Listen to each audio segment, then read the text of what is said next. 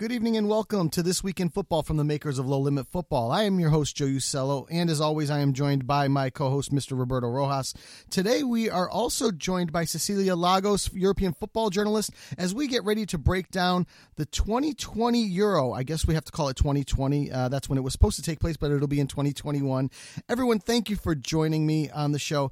Cecilia, I'd like to jump right into the uh, to, to analyzing this tournament because this is going to be the biggest tournament, obviously post COVID uh, that we've seen, and, uh, and, and jump right into the first group, Group A. With this tournament does kick off on June 11th, this coming Friday, with Turkey and Wales facing off. I'm sorry, Turkey and uh, Italy facing off at the Stadio Olimpico in Rome.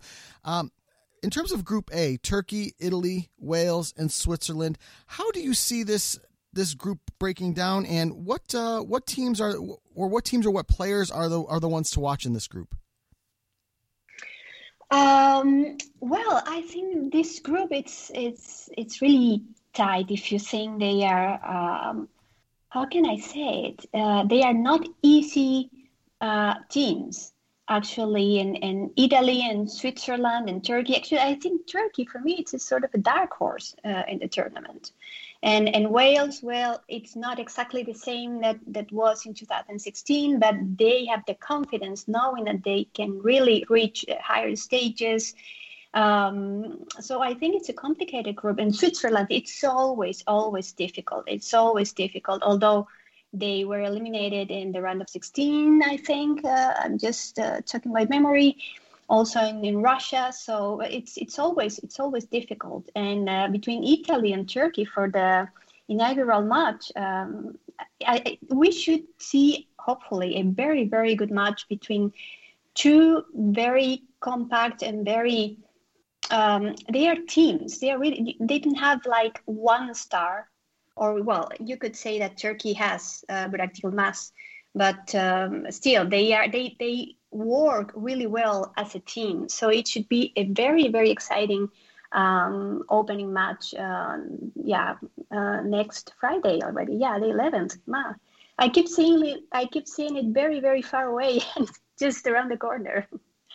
Now, looking into Group B, Cecilia, and I think this is a more interesting group um, to really focus on because we have two hosts in this group. We have Denmark and Russia, and we also have Finland and Belgium, one of the teams that are among the favorites to win the Euros. Obviously, Belgium with Roberto Martinez, with a really talented side of that golden generation that I think are looking at you know one of their final opportunities to get something. Obviously, they have a talented team with the likes of Lukaku, uh, Kevin De Bruyne, if he makes it. Um, you know, Eden Hazard is there as well, but you know you still have a very talented team. Nevertheless, Denmark I think is also a side that people have to watch out for as kind of a kind of a dark horse, really. So I'm just curious what you think of this group and what your assessment is. Well, I think definitely Belgium here is the most powerful team, absolutely, and they are the third of the world currently, and uh, first also in the FIFA ranking, and uh, the the array of, of talented players they have is, is amazing. It's amazing. Um, I mean, and and you have to think that even though, for example, Eden Hazard has had a terrible season at Real Madrid, but when these players wear their national team jerseys, uh, they change completely, and you should expect something different, something better. But Kevin De Bruyne, uh, Kevin De Bruyne, um, well, he has this um, this uh, injury in his face, this fracture, and uh, hopefully that won't prevent him to to play normally. But I mean, uh, th- th- their squad is so amazingly powerful. I'm I'm currently I'm making a, an Excel sheet with every single player in every squad, and uh, the Belgium um, squad is it's brutal. I mean, let me is yeah, uh, Thibaut Courtois, then uh, Simon Mignolet, well, Mignolet, I don't like him and whatever, but to- Toby Alderweireld, uh, or Vermaelen, Vertonghen, and it's there's also a very good mix of experience and, and youth, and that's something that it's it's kind of common in many squads. Uh, in this tournament, so that's going to be very, very nice to see some sort of transition. Lots of players uh, who are way above their 30s, 35, 34, and then others that are really, really young. And that happens also here in Denmark, Finland, and, and well, of course, a lot, uh, lots of players that we don't get to see regularly because they play mostly locally and in very unknown leagues, uh, as in the case of Denmark or Finland. Uh, Russia, almost all of their players play in Russia in the in the Russian Premier League, and it's it's kind of complicated to to get uh, to get them to to play. So um, I guess it's it, we should be open to get surprised and to get amazed, hopefully. Before we jump into Group C, I do have a quick question about the Belgian side because they certainly are one of the favorites of the tournament. Uh, Romelu Lukaku has had a one of his career years at uh, Inter, returning the Scudetto under, under, Antonio Conte. Can he continue that success in this tournament, given the uh, the rigors of this tournament, uh, especially with Belgium having to travel for all of their matches? They they don't have any home matches in this particular tournament. I think that's very complicated for several national teams for several teams because um, yeah indeed well the distances here in, in europe hopefully is not the same as south america for example where uh, if this happened in south america you would be traveling sometimes four uh, three four five hours to get somewhere else. Here uh, mostly you get one hour and a half two hours at the most two hours lo- two hour long uh, um, flight so it's not that terrible but of course even though yeah, they are two hour and a half uh, flights. It's still tiring. It and they come also from a very very exhausting season in a very complicated different set of, of uh, conditions too because uh, the, the, the pandemic has been very very hard for many players many clubs and it's not been uh, it's it, it, hasn't been uh, really uh, how can i say kind to many so yeah i definitely think that Romelu Lukaku uh, can definitely shine uh, as he did on uh, Russia 2018, but still. Um, we need to see if these players, especially the ones who play at top level here in Europe, are able to keep holding on fitness wise mm-hmm. and that's something that it's not go- not not it's not only about belgium but i think it's it's valid for all of the squads certainly a challenge coming off the long seasons. Let's uh, let's look at Group C quickly uh, with the Netherlands, Ukraine, Austria, and North Macedonia. The Netherlands are an interesting uh, squad league coming into this. One of the younger squads uh, that plays on the pitch, I believe the oldest player, and I have to go back and double check, but I think it's Daley Blind at 31 years old. Everybody else is under 30. Um, but this team has also the oldest player in the tournament in Martin Stekelenburg at 38 years old. They have uh, Tim Krul as as a backup, depending on, on if they go with Stekelenburg or Krul, both goalkeepers over 35 years of age. And no Virgil van Dijk uh, for this team. So the the the leadership uh, part of it is really going to be missing for them. What do you think of of the Dutch being able to get out of this group, especially with a tough Ukrainian side uh, in this group as well? Well, that's very complicated, you know, because ever since uh, Ronald Koeman left for Barcelona, and then it was so difficult to find a new um, a new manager, a new um, bonds coach, as they call it here. I mean, Frank de Boer was like the third or the fourth option. He wasn't the first option. He wasn't exactly the one that the KNVB wanted.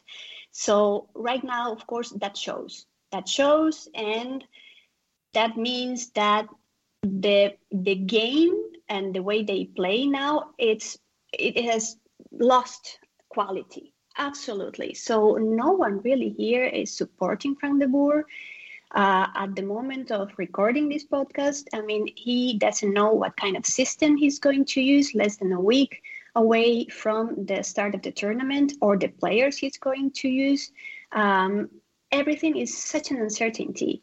So people doesn't, I mean, people here don't have any faith in him or the team. I mean, here we see the quality of the players but we don't see the quality of the coach. And I think that's very easy to justify. I mean, the terrible experiences, because after his uh, title with Ajax, every, everywhere else, Frank de Boer simply failed and failed in, in a terrible, terrible way. At Inter, at Crystal Palace, Atlanta United, it's it's a suffering. It's really it's it's torture. So here he's he's a bit of a torture too, and no one really has any faith in him or the team. So you have mentioned Ukraine. Indeed, I think they are the strongest team in the group, and uh, right now I mean, in, um, in the most popular newspaper here, they ran a, a poll, and uh, people don't people don't think that uh, the team uh, are going to make it farther than the round of 16.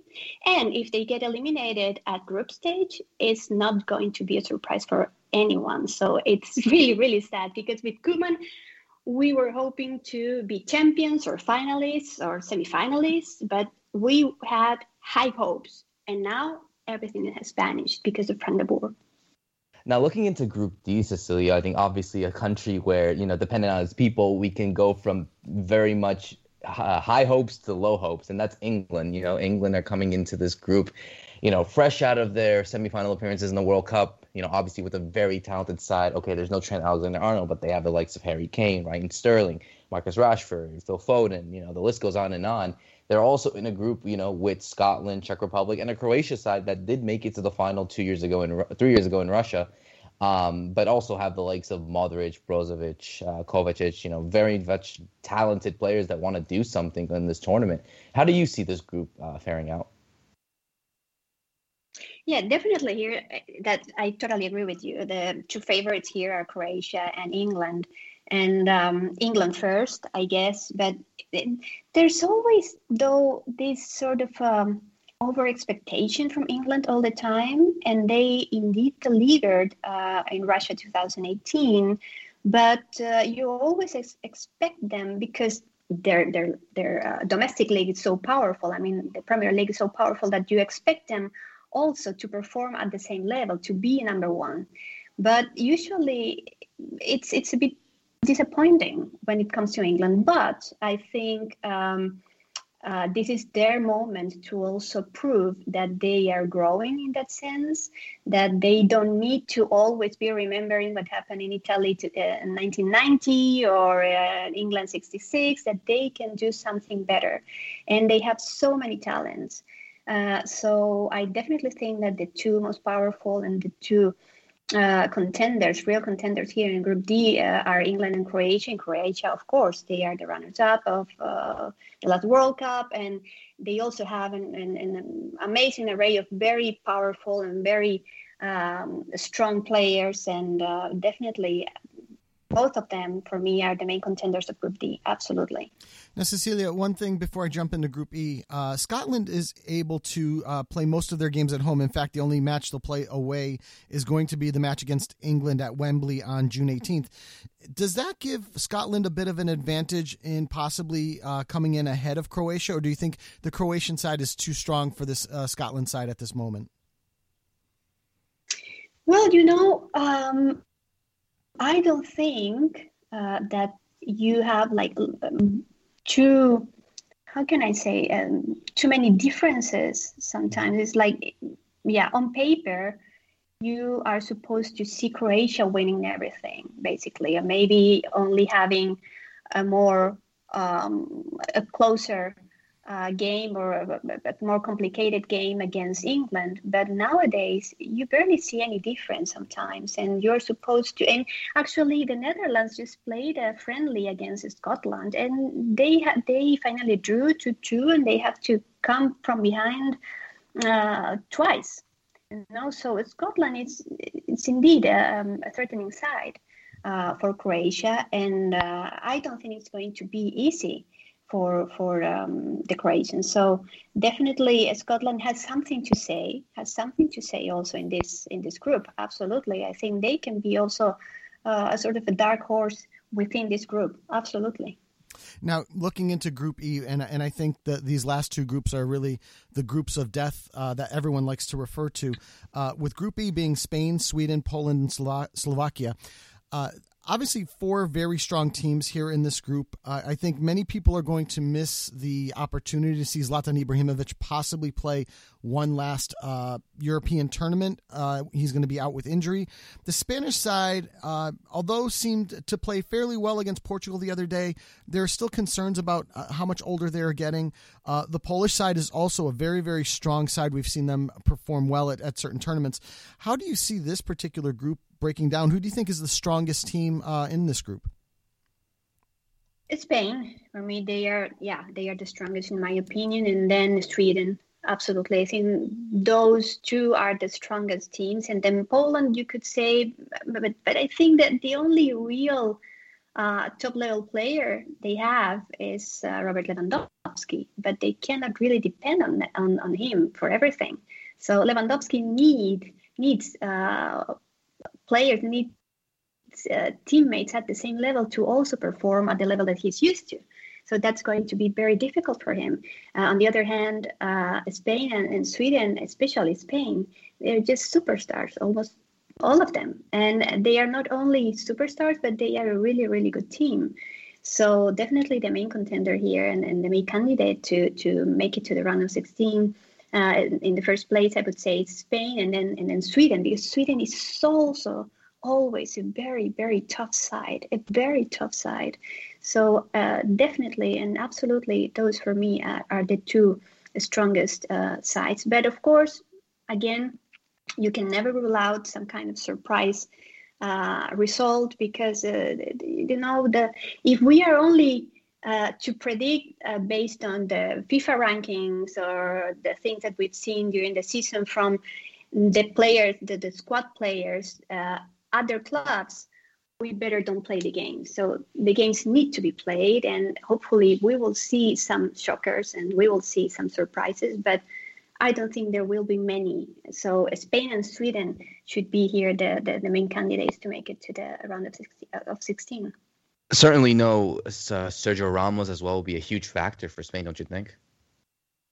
Absolutely, absolutely. But you know, I think maybe it's, it's more uh, in terms of uh, leadership, but also, I mean, he's been injured throughout the season.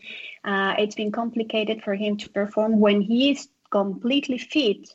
Of course, he is uh, absolutely uh, I mean, decisive and absolutely uh, important either for Real Madrid or the Spanish team. But without him, I mean, still he's 34 35 years old. They need to start learning not to depend on him. They need to start learning to play without him. So maybe this is a good opportunity to get strong in that in, in that sense. Um, and i mean yeah definitely ramos could be uh, they're going to miss him. But at the same time, I think it's it's healthy for the Spanish team to start learning to play without him. 100%. Now, looking into a group where, unless Hungary can definitely do something, I think this is probably the group of death, honestly. It is a group with Hungary and three former European champions, the current one obviously being Portugal, France, the reigning world champions, and obviously Germany. So this group is going to be intensely amazing, and I think it's going to be an absolute festival of you know wonderful players and and obviously you know potential favorites in this entire tournament. I mean you know France, I think for me at least are probably the favorites right now to win the Euros because of the team that they have. You put in obviously Karim Benzema back into the side, and it's it's incredible. But you can't count out teams like Portugal when you have a talented squad, and obviously with the leader like Cristiano Ronaldo and, and Germany, you know, a team that yes have kind of fallen off just a bit after the World Cup, but you know they have the tradition, they have the history, and they can definitely do something in this tournament, not just. Um, you know, not just in this group. So I'm just curious to think of what you think will happen between this and if you have to go with your heart, Cecilia, I mean, do you see any of these three sides possibly missing out on the knockout stage? Because especially, you know, there two teams do advance, but you know, there is going to be one that makes it to third place, and they could indeed miss out. I mean, do you see any of that possibly happening? You know, I think um, you need to you need to think and imagine that it's quite likely that maybe Portugal or Germany, because I don't see that happening with France, to be honest, they might get eliminated. uh, at the groups at group stage. So why not? I mean, I think that Portugal is in a transition phase right now. Uh, of course, yeah, Cristiano Ronaldo is still uh, the leader and everything, but they are not the same uh, they were when they won exactly this tournament in 2016 against France. I think this is a bit of the the, a new opportunity for France. For, for me, they are the main candidates. For me, I think they're going to win this tournament. They should. It's it's my vision. It's my opinion. It's very difficult not to see not to see it that way. But also Germany has um, um, a beautiful challenge ahead because it's going to be the very last tournament and the very last competition and the very last time that Joachim Löw is going to manage the, this, this side. So that's also an incentive for them to perform and to uh, try to really win it too. And you can never ever rule out Germany. So maybe maybe Portugal, maybe Portugal is, and it's it's a bit what happens also with the um, with with champions of previous tournaments, and then they disappoint at the next tournament at group stage. So that usually happens has happened in the last couple of World Cups. It might very well happen also here in the, the Euro with Portugal. It wouldn't surprise me if Portugal gets eliminated here and then uh, France and Germany make it through.